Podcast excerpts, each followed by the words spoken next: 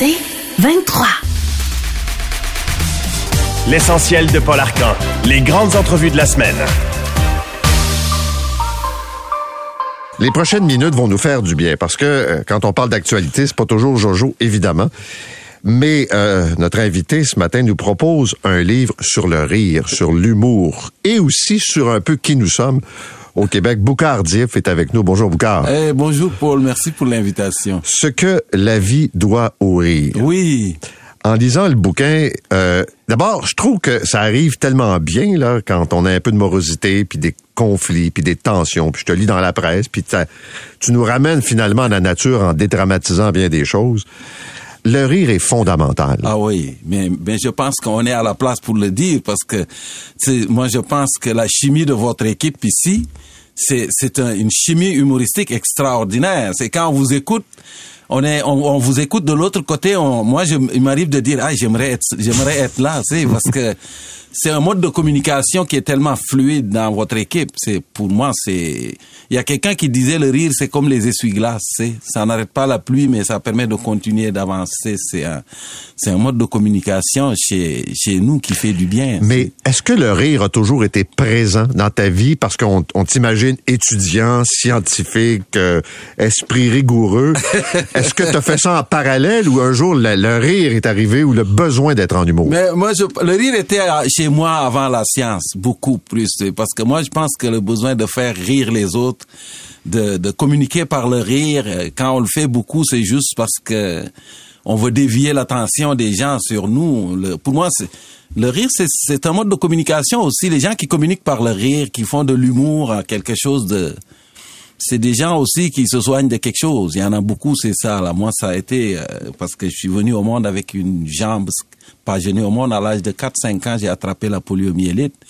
Puis j'ai une, une de mes jambes est scrap, pour parler québécois. J'aime beaucoup ce mot-là. Je sais que tu aimes beaucoup parler Parce québécois. Oui, endommagé, ça ça fait pas la chose. Scrap, quand le Québécois C'est dit clair, scrap, ça. non, tu le visualises. Quand ton char est scrap, tu peux rien faire avec. ma jambe est scrap, puis euh, ça, a été un gros complexe dans ma vie. C'est adolescent, ça a été tough pour moi l'école primaire avec les gens qui rient de ça, les enfants. Ça a été quelque chose de très tough. Donc moi, l'humour, ça a été une façon de de dévier l'attention. Je dis souvent à mes enfants, ça a été, sais, le magicien qui va te faire un tour, là, il agite un mouchoir ici pour que tu regardes là, puis là, il, il fait son tour de l'autre côté. Ben, ça a été ça l'humour pour moi. C'est pour dévier l'attention des gens ailleurs que sur ma démarche qui me gênait. C'est et donc, ce mode de communication était là bien avant la science et j'ai mélangé les deux par la suite. C'est ça que je fais maintenant. Quel est ton genre d'humour préféré? Moi, j'aime tout.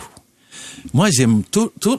Je, je, j'aime tout. Et ce que je trouve fantastique au Québec, c'est que c'est la, pour moi, c'est la capitale mondiale de l'humour, le Québec. C'est, c'est, c'est- tous les genres d'humour sont représentés ici. Tout ce que tu cherches existe. Je dis souvent, le Québec, c'est le seul endroit où tu entends les gens dire ça, ça, ça sent drôle. Parce que vraiment, moi, comme, comme biologiste, je me dis que ça sentir drôle ou ça goûte drôle. T'entends les Québécois disent ça goûte drôle. Tu dis, OK, à moins de manger un clown, je sais pas ce que ça peut goûter drôle. Si.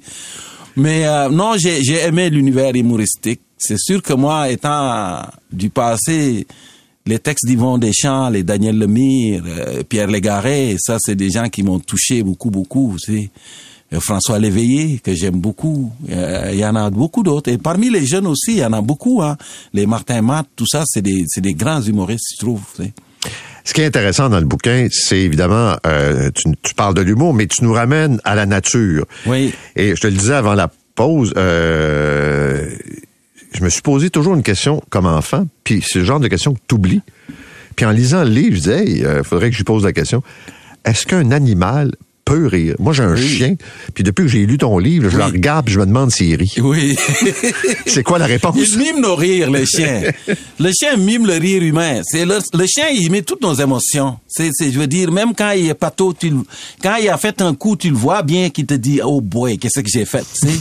Parce que le chien, c'est particulier, il a été humanisé par l'espèce humaine. On l'a adopté, c'est un loup euh, au début. C'est les loups qui sont venus chez nous, mais ils sont venus il y a 30 000 ans au moins. C'est, 30 000 ans, ça veut dire que le chien est chez l'humain 20 000 ans avant les autres animaux domestiques. Parce que le néolithique, est 10 000 ans à peu près, quand on a commencé à domestiquer les animaux, le chien était déjà à côté des humains 20 000 ans avant. Et donc, il a, il s'est humanisé le chien. Il a développé au niveau de la face deux muscles qui lui permettent de mimer nos émotions pour communiquer avec nous. Parce que Pierre Jouventin, qui est un, biologiste français, il dit on, le chimpanzé est génétiquement proche de nous. C'est vrai, très proche. Mais écologiquement, éthologiquement et psychologiquement, le chien est l'animal le plus proche de l'espèce humaine. Parce qu'il vient d'une société qui ressemble à la nôtre. Les loups ont un chef, une chef ils sont, ils sont habitués à écouter les ordres, à vivre en société, à travailler en équipe pour chasser, ce qui est l'espèce humaine. Et donc, quand lui est arrivé, le chien, chez nous, ben, il a regardé l'humain puis il a dit, tu fais partie de ma meute. Puis ça fonctionne. Et donc, il mime, il essaie de décoder ce qu'on fait. Et donc, le sourire, pour revenir au rire, tu le chien, il, fait des sourires parce qu'il nous voit rire. Et avec le temps, il a développé cette faculté euh, de sourire, de, se dire, oh boy, il a été même démontré que le chien, aujourd'hui, juste le fait de le caresser quand tu aimes ton chien ou de le regarder, fait sécréter à l'humain de l'ocytocine. L'ocytocine, c'est l'hormone de l'attachement que les mamans sécrètent pour pour, pour l'attachement des bébés à la maman, c'est et qui et donc ça veut dire que c'est quelqu'un de notre famille. Il a appris à digérer l'amidon, c'est les sucres. Le loup, il mange pas ça. Il nous regarde dans les yeux le loup ne regarde pas. Le loup, c'est un prédateur supérieur. Il dit, je vous emmerde. Mais le chien, c'est vraiment un humain. Puis c'est vrai qu'il sourit. Qu'est-ce que tu penses de l'impact du rire, euh, du sourire même, parce qu'il y a le rire, mais il y a le sourire aussi, qui, qui, qui, tu le soulignes dans le livre, oui. Euh, sur la santé. Ah. Moi, je veux t'entendre là-dessus, là, parce que j'ai toujours eu beaucoup de commentaires de gens qui disent, oh, oui, attends, faut pas, faut pas exagérer l'impact ah. du rire ou de la, ah, Moi, je pense que ça, c'est un effet réel. Ben, absolument. Faut inviter les gens qui font le yoga du rire à Montréal. Il y a des équipes de yoga du rire, la thérapie par le rire. Mais on n'a pas besoin d'être un scientifique pour savoir qu'un bon rire senti, ça touche tous les organes du corps, ça mobilise les muscles, on, le sternum, ça, ça améliore la, les échanges gazeux au niveau des alvéoles, au niveau de la tête, ça évacue les tensions psychologiques. Si ça nous fait sécréter de l'endorphine, c'est une thérapie, le rire. C'est si la nature l'a gardé si longtemps, parce que c'est pas le propre de l'humain. C'est Aristote disait ça, le rire est de propre l'humain. Rabelais l'a dit aussi, mais le rire a au moins 30 millions dans l'évolution. C'est, ça veut dire que même les rats, quand on les chatouille, ils rient. C'est, euh, les rats rient, ça se dit mal, là, mais, mais les chimpanzés rient. Tu euh, Franz de Waal, il raconte dans ses livres que même les bonobos, les chimpanzés font des blagues. Tu ils font des blagues, ils jouent des coups, puis tu les vois rire, ils rient pas de la même façon que nous, mais c'est, c'est, pour moi, c'est une, c'est un cadeau de l'évolution, le rire. Ça fait du bien. C'est pas pour rien que les salles de spectacle sont remplies de gens qui viennent évacuer leur tension l'espace d'un spectacle. Ça fait Mais quand tu fais un spectacle, tu en as fait un hier soir, tu, tu, nous mets un miroir dans le visage. Absolument. Mais moi, je trouve ça fabuleux. Mais est-ce qu'il y a encore des choses après toutes ces années, j'allais dire, qui t'étonnent ou qui... Euh, je n'avais jamais entendu celle-là. Est-ce que tu fais encore des découvertes sur nous? Ah oui, mais beaucoup. Mais, mais de moins en moins, parce que ça, ça fait longtemps que je vous étudie, Paul. Très bien. Ça fait longtemps, 33 ans d'études, là. Uh-huh. Sur un sujet, là, tu finis par le maîtriser, c'est. Puis moi, la maîtrise vient du rire, parce que le rire, c'est, Paul, c'est un outil de séduction extraordinaire. Et je parle pas seulement de séduire l'autre sexe, parce que c'est démontré que c'est efficace aussi là. Mais quand tu arrives dans une nouvelle culture, tu connais pas les gens, tu connais pas les façons de faire? Les codes. Les codes. Et tu réussis à rire avec les gens. Pour moi, ça, c'est, c'est la frontière ultime. C'est, c'est pour moi, c'est, quelqu'un me disait ça, une, une enseignante qui utilise le rire. Puis, c'est vraiment la frontière ultime dans l'intégration. C'est quand tu es capable de rire au même endroit, avec la même tonalité que les autres, qui sont pas de la même culture que toi. C'est que tu portes une partie de leur identité collective. Moi, ça m'a pris peut-être une dizaine d'années pour voir que les Québécois remplissent mes salles. Dizaines d'années de spectacle. Puis voir les Québécois venir et remplir des grandes salles. Je joue au Grand Théâtre de Québec, 1800 personnes, c'est rempli. Parce que les gens, quand ils arrivent, on est dans les mêmes références. Je leur parle de moi, je leur parle de l'Afrique, mais je leur parle d'eux. Et je leur tends un miroir et ils capotent. Parce que je leur dis. Est-ce qu'il y en a qui sont fâchés des fois ou Oh, et ça arrive des fois, mais c'est très rare quand même, parce que je le fais en douceur. c'est pas méchant, c'est c'est c'est un clin, c'est un beau clin d'œil. Ben ouais, mais ça, c'est moi mon dernier spectacle que j'ai fait, Mactogoek, je suis venu ici parler de ça avec avec toi, qui portait sur le, le Saint-Laurent, où Oui. je revisitais le voyage de Jacques Cartier. Il y a des gens qui, qui, qui m'ont écrit pour dire, Bouka, mais pourquoi toi tu fais ça là? C'est ça, c'est de l'appropriation culturelle. Puis j'ai dit non, arrêtez là. C'est Non. c'est de l'histoire.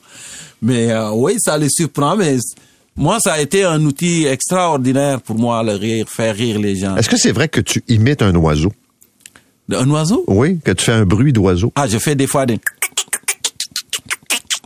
Mais ça, c'est c'est beaucoup. C'est des choses qu'on faisait pour appeler les veaux, les vaches. Ah. Puis des fois, je- j'exagère ça un peu euh, sur, sur scène, mais... euh, On m'a raconté que sur scène, c'était quelque chose à voir. non, euh, non, je racontais sur scène que je... Quand je suis arrivé à Rimouski, ben, avec mon ami Mamadou, il y a, il y a longtemps, en 1991, puis on- à un moment donné, on allait voir à quoi ressemble l'université, puis... euh, c'était à la Brunante, puis on parlait dans notre langue nationale, le Wolof, puis nous, quand on parle, on fait des sons, c'est... Puis euh, je dis, ben, nous, on dit, hé, hé, Mamadou, euh, ouais, et tu mais de maman, eh, ah, ah. C'est parce qu'on fait des sons. Puis je dis, puis il y a une indigène de Rimouski qui se promenait devant nous à la Brunante. Puis à un moment donné, elle se retourne, puis se met à accélérer le pas, c'est. Puis là, j'ai dit à Mamadou, hey, écoute, mais si cette femme accélère le pas ici, c'est parce qu'elle a vu quelque chose que nous autres, les étrangers, on n'a pas vu. Ça fait que nous, on reste pas ici, on accélère le pas aussi. puis là, je dis, on a accéléré le pas, puis elle s'est mise à courir. Puis moi, mon grand-père m'avait dit, si tu as peur dans une nouvelle culture, au lieu de juste courir, fais du bruit pour éloigner ce qui te fait peur. Puis là, je dis, on courait derrière l'indigène, mais en faisant... Assez pour terroriser n'importe qui. Ouais, ouais, mais c'est ça. C'est probablement ça qu'ils ont entendu. C'est un, un- un bout d'un spectacle que je faisais l'année, euh, dans les années passées. C'est- C'est incroyable. Boucard, merci beaucoup d'être venu nous voir ce matin. C'est toujours merci un plaisir. T'es encore en spectacle. euh, ça tourne? Ouais, ouais, mon spectacle est à l'affiche un peu partout au Québec, si ça vous tente. Ça s'appelle Nomo Sapiens. Et aux éditions Laprès, ce que la vie doit ouvrir, euh, ça fait du bien de lire ça. Ben, merci beaucoup, Paul. Boucard Dio était notre invité. On fait une pause. L'essentiel de Paul Arcan. Les grandes entrevues de la semaine. Notre invité nous propose, quitte une forme de biographie ce matin, un retour sur sa vie, sur sa carrière. Rita Baga, qu'on connaît comme une star, mais ce matin devant moi, c'est Jean-François Guévremont. Bonjour. Bonjour. C'est une bio que vous avez euh, commencé à écrire il y a longtemps et c'est un- comme un work in progress. Là. Pourquoi vous avez pris cette démarche-là de commencer à écrire puis de dire euh, j'en ajoute un peu chaque année? Pour être honnête, ça a commencé dans une formule plus académique, plus encyclopédique. Je trouvais qu'on on se, faisait, souvent poser les mêmes questions, les, les gens qui pratiquent euh, ce discret métier. Et je me suis dit, est-ce qu'il existe? Je me suis posé la question de savoir est-ce qu'il existe quelque chose qui est fait par écrit par une drague qui pourrait répondre à l'ensemble de ces questions-là?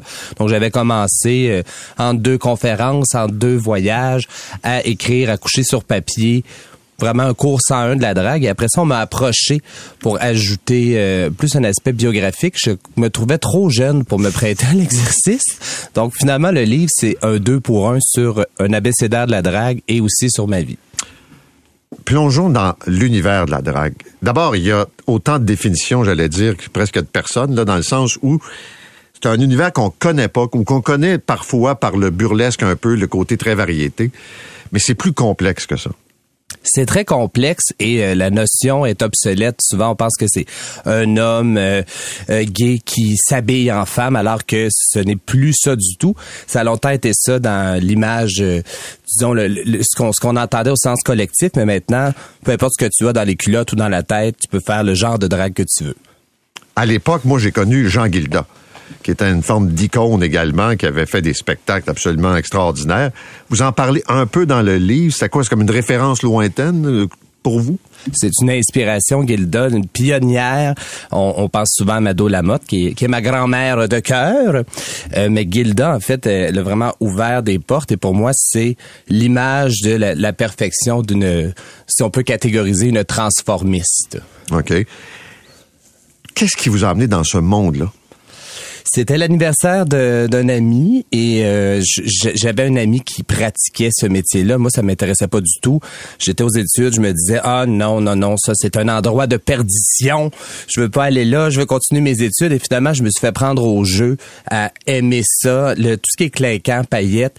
Et pour euh, l'anniversaire d'une drague, ben, j'ai décidé de lui faire une surprise et c'est là que j'ai réalisé ben, c'est tout ce que j'aime dans la vie finalement. Être sur une scène, avoir un personnage, des costumes flamboyants. Et j'ai eu la piqûre instantanément.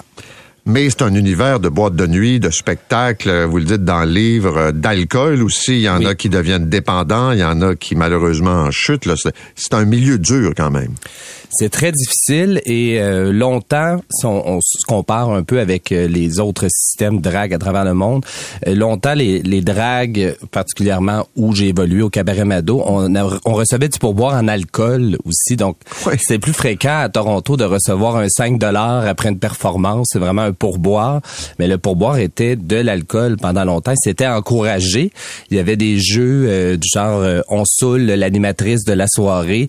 Donc, c'est certain que à l'heure mon foie est assez, euh, je dirais, brûlé, mais euh, on, fait des choix et je crois que la nouvelle génération maintenant le vit de façon plus saine et euh, c'est moins encouragé de la consommation au niveau des dragues, mais pendant longtemps, ça fut un peu une abîme. Mais en même temps, c'est un milieu qui était au départ assez fermé, c'est-à-dire que c'était dans les clubs, c'était bon dans le village à Montréal, ailleurs aussi, mais est arrivée l'explosion par des concours, par la télévision. Ça a été ça qui été très marquant ce qui a rendu euh, notre art plus grand public ou disons sous la loupe, c'est vraiment l'avènement de compétitions comme euh, RuPaul's Drag Race qui a eu deux effets. Ça a encouragé les gens à vouloir en voir en vrai, assister à des spectacles. Et pour les gens qui euh, produisaient les spectacles, donc les artistes, c'est devenu un peu un standard. On voulait avoir l'air aussi professionnel que ce qu'on voyait à la télé. Donc ça a vraiment reconfiguré notre façon de voir notre métier, mais aussi d'y assister parce que maintenant, c'est sûr, on change de paradigme avec les années. Ce n'est plus la même expérience être sur une scène qu'avant. Avant, les gens sortaient pour voir le spectacle. Mhm. Maintenant, ils voient le spectacle derrière leur téléphone cellulaire aussi. Les réseaux sociaux, la drague euh, occupe beaucoup d'espace sur les différentes plateformes. Et je pense que cet intérêt-là, il, il grandit, il croît d'année en année oui, il y a les compétitions, mais on voit des dragues partout, euh, partout sur la planète. Non, mais vous, vous avez roulé à la télé, vous avez fait des émissions quand même, euh, je vais dire, pas spécialisées. Là. Vous êtes allé dans des concours, vous avez fait de la télé-réalité, vous êtes devenu une star euh, assez rapidement. Dans mon cas, ce qui a aidé à me faire connaître du grand public, ça a été d'un d'une part faire Canada's Drag Race, c'était la première édition mhm. au Canada, et ensuite il y a eu Big Brother Célébrité je dirais qu'au Québec, les gens me connaissent davantage pour ma participation à Big Brother Célébrité qu'à Canada's Drag Race. Il fallait quand même être fan pour suivre la franchise Drag Race, donc déjà avoir des notions ou une certaine curiosité pour notre métier. Euh, tandis qu'à Big Brother, on, sélectionnait des gens qui rayonnaient dans leur euh, univers respectif. Donc je crois que c'est à ce moment-là qu'on a eu euh, un petit peu plus de d'emphase sur qui je suis et aussi le métier que je pratique. Mais maintenant, on en voit de tout acabit, de toutes sortes de, de Mhm. Drague sur la place publique. Je suis sûr qu'une question s'en vient euh, probablement bientôt. Pour les écoles? Est-ce qu'on en voit trop? Est-ce que est-ce que les dragues devraient rester dans les cabarets? Ben, je crois qu'on peut anticiper que ma réponse est non, on n'en voit pas trop. Euh, je comprends qu'il y a une polémique, des polémiques sur la place qu'on occupe, mais... Par exemple, la présence à l'école, qu'est-ce que vous en pensez? C'est ça, ça polarise jusqu'à un certain point, là, mais en fait, ça soulève des critiques. C'est une bonne affaire ou pas? Et pourquoi? Je comprends que ça peut soulever euh, des, des, critiques, déclencher une polémique. Euh, je veux juste faire une petite correction. On parle de drague dans les écoles alors que c'est dans des bibliothèques, ce qui est quand même une nuance importante parce que depuis euh, depuis les récents événements, c'est un choix là, que les parents font. C'est un choix. On n'impose pas notre présence dans les écoles primaires. Je peux compter sur les doigts d'une main le nombre de dragues qui font l'heure du compte et c'est par inscription. Faut être volontaire pour y aller et ça se passe dans des bibliothèques. C'est un événement pédagogique et encadré. Donc, je crois qu'il y a eu un faux débat, malheureusement. Et comme ça arrive souvent avec les communautés marginalisées, ben, les dragues ont été un peu le, bouc émissaire de toutes sortes de choses qui se passent dans le monde. Ah, le prix de l'essence a augmenté, c'est de la faute des drag queens. C'est rendu un peu de ridicule, à mon avis. Mais je comprends que pour des parents, l'image de, de plus clownesque d'une drague peut être offensant, mais c'est un choix. Est-ce que vous voulez que votre enfant participe à cette activité? Oui, allez-y. Non, n'y allez pas. C'est tout. Pour moi, le discours euh, se termine maintenant. Vous en parlez un peu dans, dans votre livre, euh, puis on le sait aujourd'hui, les réseaux sociaux, c'est euh, un réservoir de haine qui euh, peut faire mal parce que quand surtout quand on devient plus connu par la télé. Vous l'avez senti là que j'ouvre l'ordinateur puis je vois les commentaires puis il y, a, des trucs dégueulasses qui vous sont envoyés. Depuis la, première fois, euh, je crois que ça fait cinq ans que je faisais une, apparition à Bonsoir Bonsoir. Depuis la première fois qu'on m'a vu euh, dans une émission grand public, j'ai commencé à recevoir quotidiennement des messages et euh, ce n'est pas que des commentaires en, en dessous d'une publication. On essaie de m'écrire en privé pour être certain que je puisse lire ces dix messages-là. Et je me suis fait une certaine carapace. Il y a une recrudescence dans les dernières années, une remontée de la haine et ça nous atteint. Je pense que les gens peuvent parfois oublier que même si on, on a des apparats de personnages, il y a un humain derrière qui incarne ce personnage-là. Et euh, je suis déjà une personne anxieuse dans la vie, donc c'est sûr que mon niveau d'anxiété a pas mal plafonné dans les deux dernières années. Est-ce que c'est un milieu compétitif? Euh, puis moi, j'ai la référence d'une autre époque qui est celle décrite par Michel Tremblay, où ça pouvait jouer dur. Euh, est-ce que c'est encore le cas quand vous avez commencé? Est-ce que c'était le cas? Est-ce que c'est encore le cas aujourd'hui? Quand j'ai commencé, il y avait beaucoup moins de dragues. Je, pouvais pratiquement nommer toutes les dragues qui travaillaient régulièrement dans les bars et cabarets de Montréal. Maintenant, avec euh, l'avènement de différentes euh, téléréalités, différentes plateformes, il en pleut des dragues de tout acabit, tout type de drague aussi. Et je pense que j'ai toujours eu une belle naïveté en me disant non, tout le monde s'aime, c'est beau, mais ça peut jouer dur effectivement de- dans les loges parce que ce ne sont pas des places illimitées. Il faut prendre sa place. Et comme dans toute chose, il faut trouver un juste milieu En entre même se temps, démarquer vous dites et dans notre place. vous- parlez dans le livre d'une notion qui est la notion de famille, qui peut étonner là, mais sais des fois on a euh, un modèle, un mentor, mais c'est plus large que ça parce que vous parlez de famille, voire même d'adoption. Le système de famille au niveau des dragues, c'est euh, relié à la famille choisie. Donc, c'est de, de sélectionner euh, une autre famille qui peut remplacer ou être complémentaire à celle de sang. Et dans ce système-là, il y a une mère ou un père. C'est une approche assez euh, binaire de façon générale euh, qui va mentorer, aider ses enfants, entre guillemets, et les aider à s'épanouir dans ce milieu-là. Euh, il y a différents types... euh, j'ai envie de dire d'éducation euh, dans un système de famille. Moi, je suis très près euh, de mes enfants drague. J'en ai six au total, des enfants et des, des artistes de la danse aussi. Et notre relation dépasse la drague de façon générale. On, on se voit souvent, on s'écrit souvent. Je les accompagne dans des moments importants de leur vie. Et je crois qu'on a besoin de, de ça pour la plupart des gens issus euh, de différentes communautés de la diversité sexuelle et de genre, d'avoir un, un, un appui solide sur lequel on peut compter dans des situations plus euh, difficiles ou marginales? Qu'est-ce que vous pensez de tout le débat sur les toilettes mixtes euh, dans les écoles ou comment interpeller son professeur? Que, le débat là très très actuel. Pour ce qui est du euh, débat, entre guillemets, pour moi, ça n'en est pas un vraiment parce que ajouter une toilette mixte, ce n'est pas nécessairement retirer une toilette genrée.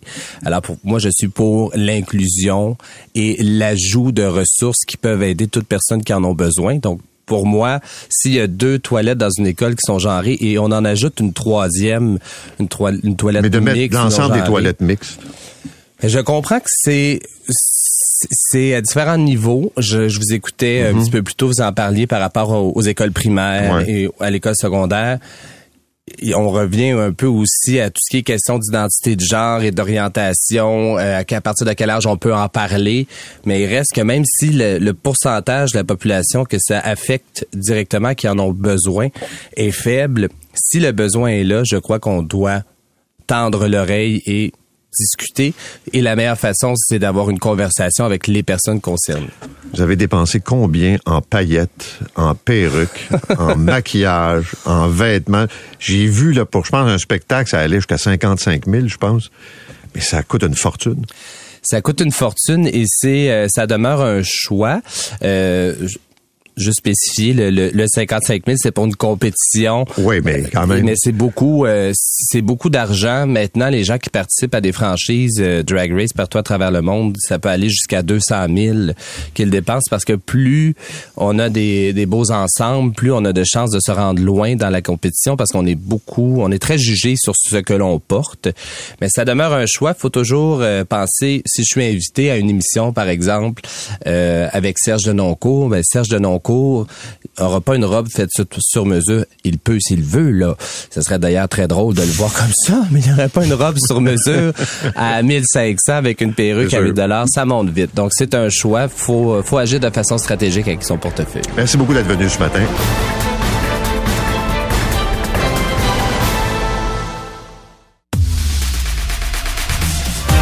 L'essentiel de Paul Arcan. Les grandes entrevues de la semaine. C'est avec grand plaisir que nous accueillons ce matin Félix Auger Aliassim, qui devient, on le sait, le porte-parole de la campagne de financement, voire grand, de la Fondation de l'hôpital Sainte-Justine. Félix, bonjour.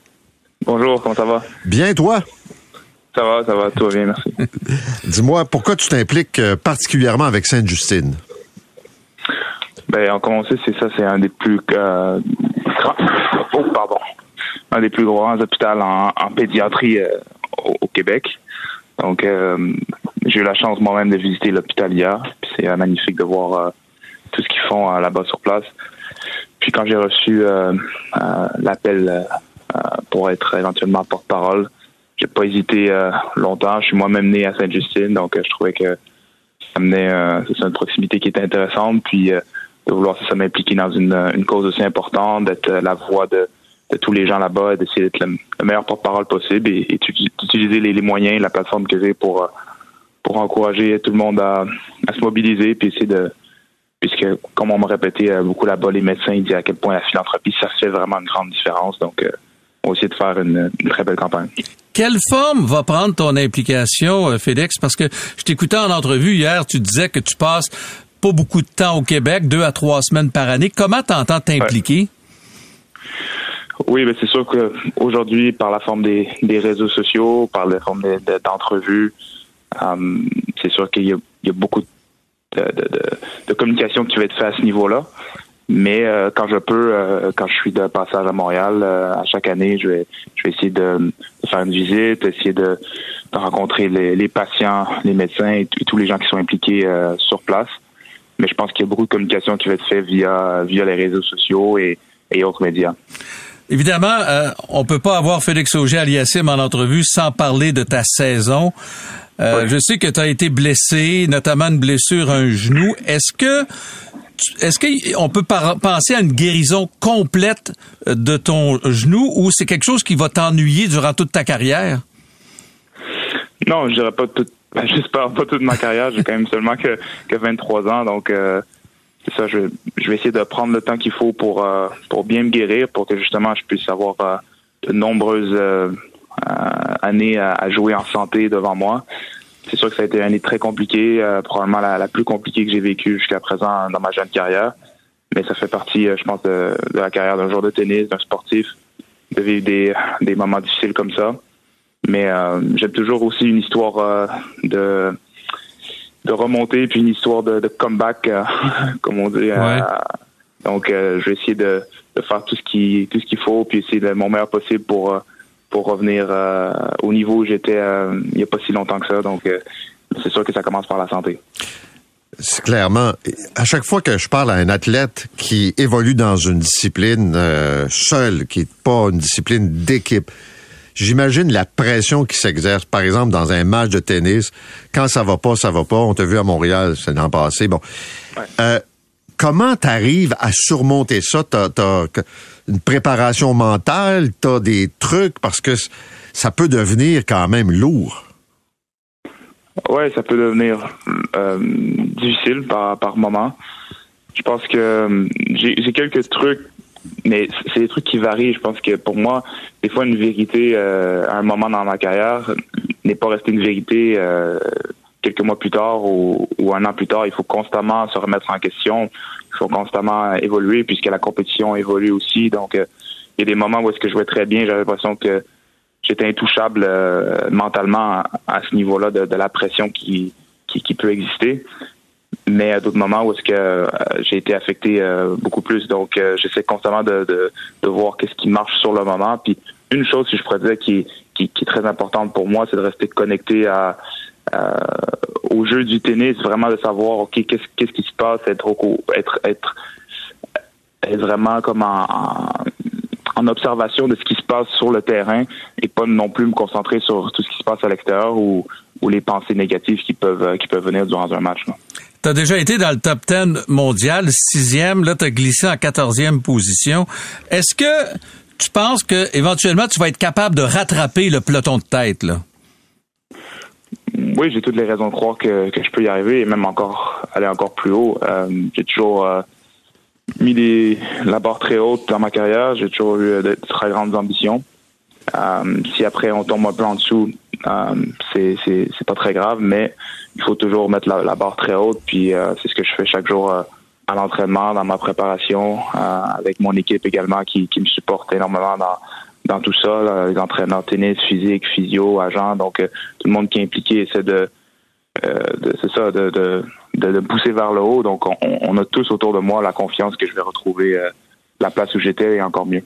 Justement, tu parles de ton équipe. Récemment, on avait en entrevue Sylvain Bruno et il nous disait que souvent un athlète, euh, quand les choses vont moins bien, va apporter des changements dans son entourage. Est-ce que c'est quelque chose que tu envisages? Non, pas, non, pas du tout, puisque non, l'équipe fonctionne bien. C'est, on a eu un peu de, malchance. On, on, s'est adapté au niveau de, de, de ma préparation physique, au niveau de, de ma récupération aussi, au niveau de la prévention de blessures. Donc, euh, l'équipe que j'ai, je l'ai depuis euh, depuis quelques années maintenant, puis je pense qu'on fait du bon travail. Moi, j'ai toujours confiance euh, aux gens autour de moi. J'ai aussi, pour certaines défaites, j'ai ma part de responsabilité sur le terrain. Il y a des matchs que j'aurais pu gagner que que j'étais en mesure de gagner, mais j'ai pas été capable. Donc, la, la, la, faute, la responsabilité n'est pas n'est pas sur les autres. À certains moments, elle, est sur moi. Mais je pense que la, grosse partie de l'année, ça a été vraiment la blessure qui qui m'a gêné puis a gêné tout le monde autour de moi euh, pendant de longs mois. Dernière question, j'aimerais t'entendre parler de Novak Djokovic. Il a gagné trois majeurs cette année, revient aux États-Unis, gagne le US Open, il a 36 ans. Ça va s'arrêter où, Novak Djokovic? je sais pas, même lui, je sais pas, je pense. Comme il l'a dit en blague quelquefois, il... Ben, je sais pas, en fait, c'est une blague maintenant parce qu'il dit qu'il veut jouer jusqu'aux Olympiques de, 2028. Euh, je pense que oui, il est complètement euh, obsédé par euh, par son sport, par l'idée d'être vraiment le, le meilleur de, tous les temps dans tous les domaines et, dans tous les résultats. Donc, mais pour moi, c'est inspirant de voir ça. Quand j'ai vu le match, quand j'ai regardé les, interviews, les images après, c'est ça reste que c'est inspirant comme sportif. C'est inspirant de voir tout ce qu'il a a réussi à accomplir. Puis quand on sait, moi qui joue au tennis, à quel point c'est difficile de gagner même un tournoi du majeur, de dire qu'il y en a maintenant 24, c'est c'est, euh, je pense que c'est, ça. C'est un des plus un peu des, un des plus grands sportifs pour moi de, tous les temps, là, parmi la liste, si on veut, de, des meilleurs sportifs de tous les temps. Merci d'avoir été avec nous. Merci beaucoup, Félix. Merci. Au revoir.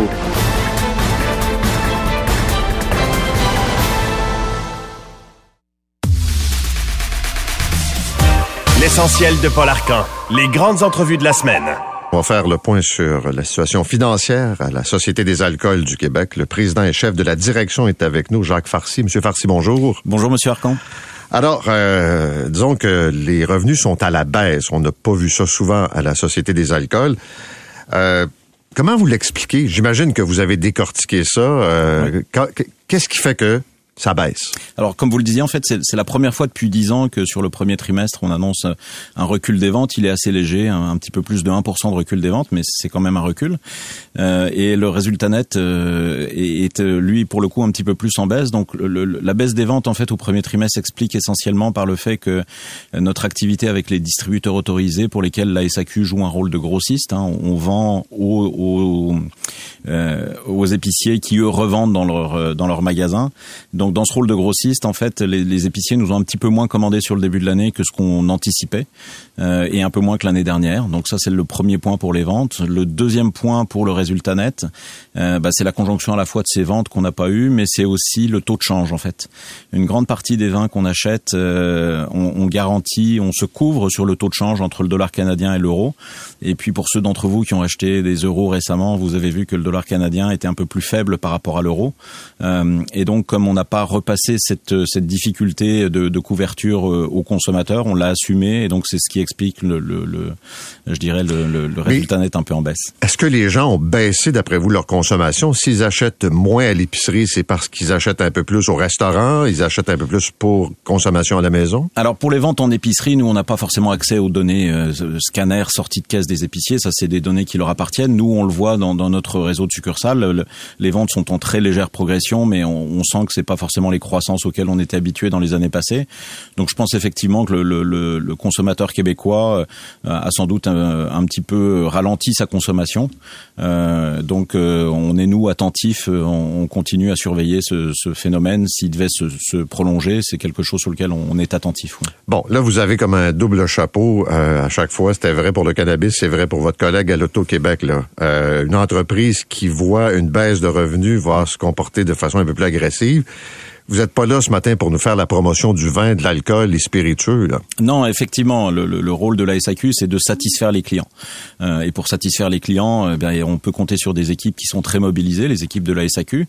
Euh, on peut aussi compter sur euh, quelque chose qui est important pour nous, qui s'appelle SAQ Inspire, qui permet de personnaliser l'expérience, de, de, parler aux clients de ce qui l'intéresse. Mais notre mission, c'est de satisfaire les clients, c'est pas de les inciter à consommer beaucoup plus. Euh, l'alcool est, est, un produit particulier, donc on, on, doit, on se doit de respecter ce produit particulier. Donc effectivement, notre réaction à ce début d'année un petit peu plus difficile, c'est pas d'inciter tout le monde à acheter beaucoup plus de bouteilles. On n'est pas dans cette dans cette configuration là.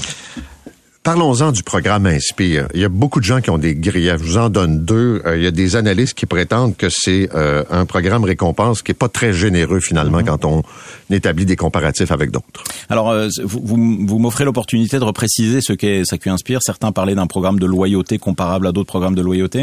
Bon, vous le comprendrez, à la SAQ, on n'a pas un problème de loyauté particulièrement. On n'a pas le choix d'aller chez vous. Et on, on, est effectivement le, le, le, détaillant au Québec. Donc, le, le programme Inspire, c'est pas un programme de loyauté, c'est un programme de reconnaissance. SAQ Inspire, ça me permet, si les clients le souhaitent, parce qu'évidemment c'est volontaire, euh, ça me permet de mieux comprendre ce que chacun des clients souhaite acheter.